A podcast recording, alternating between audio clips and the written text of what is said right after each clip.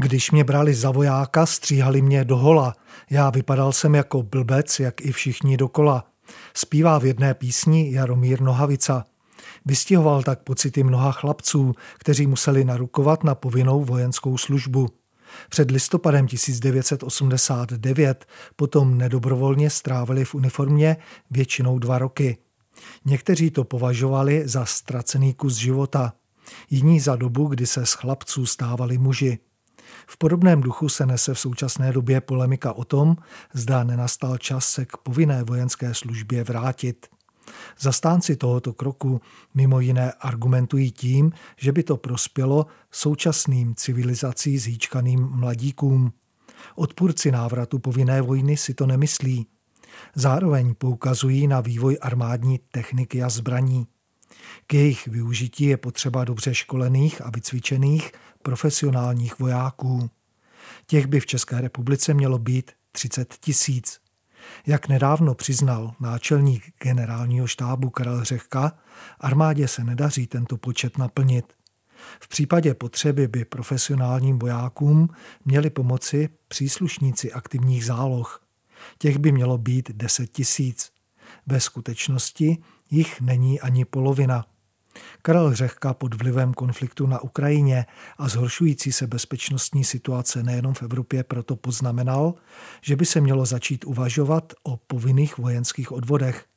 Jeho slova nezapadla, ale naopak vyvolala polemiku.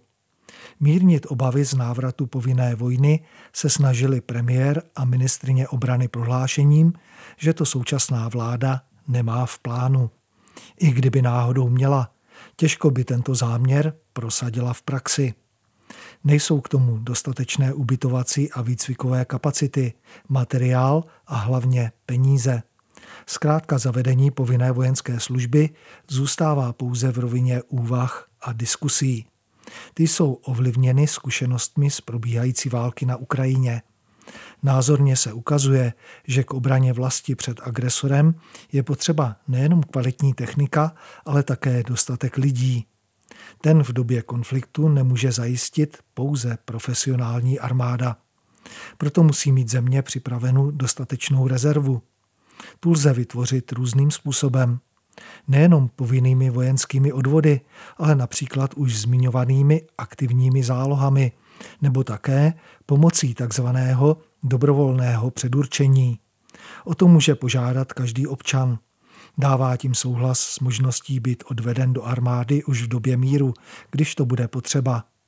Jak tento způsob, tak i aktivní zálohy jsou založeny na dobrovolnosti, což může být pro budování obrany schopnosti země prospěšnější než vynucená povinnost.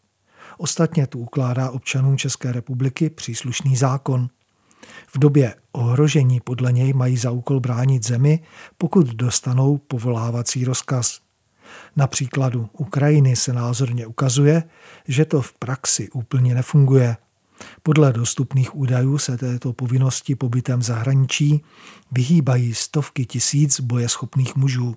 Z průzkumu veřejného mínění vyplývá, že rovněž část mladých lidí v Česku necítí potřebu svoji zemi se zbraní v ruce bránit.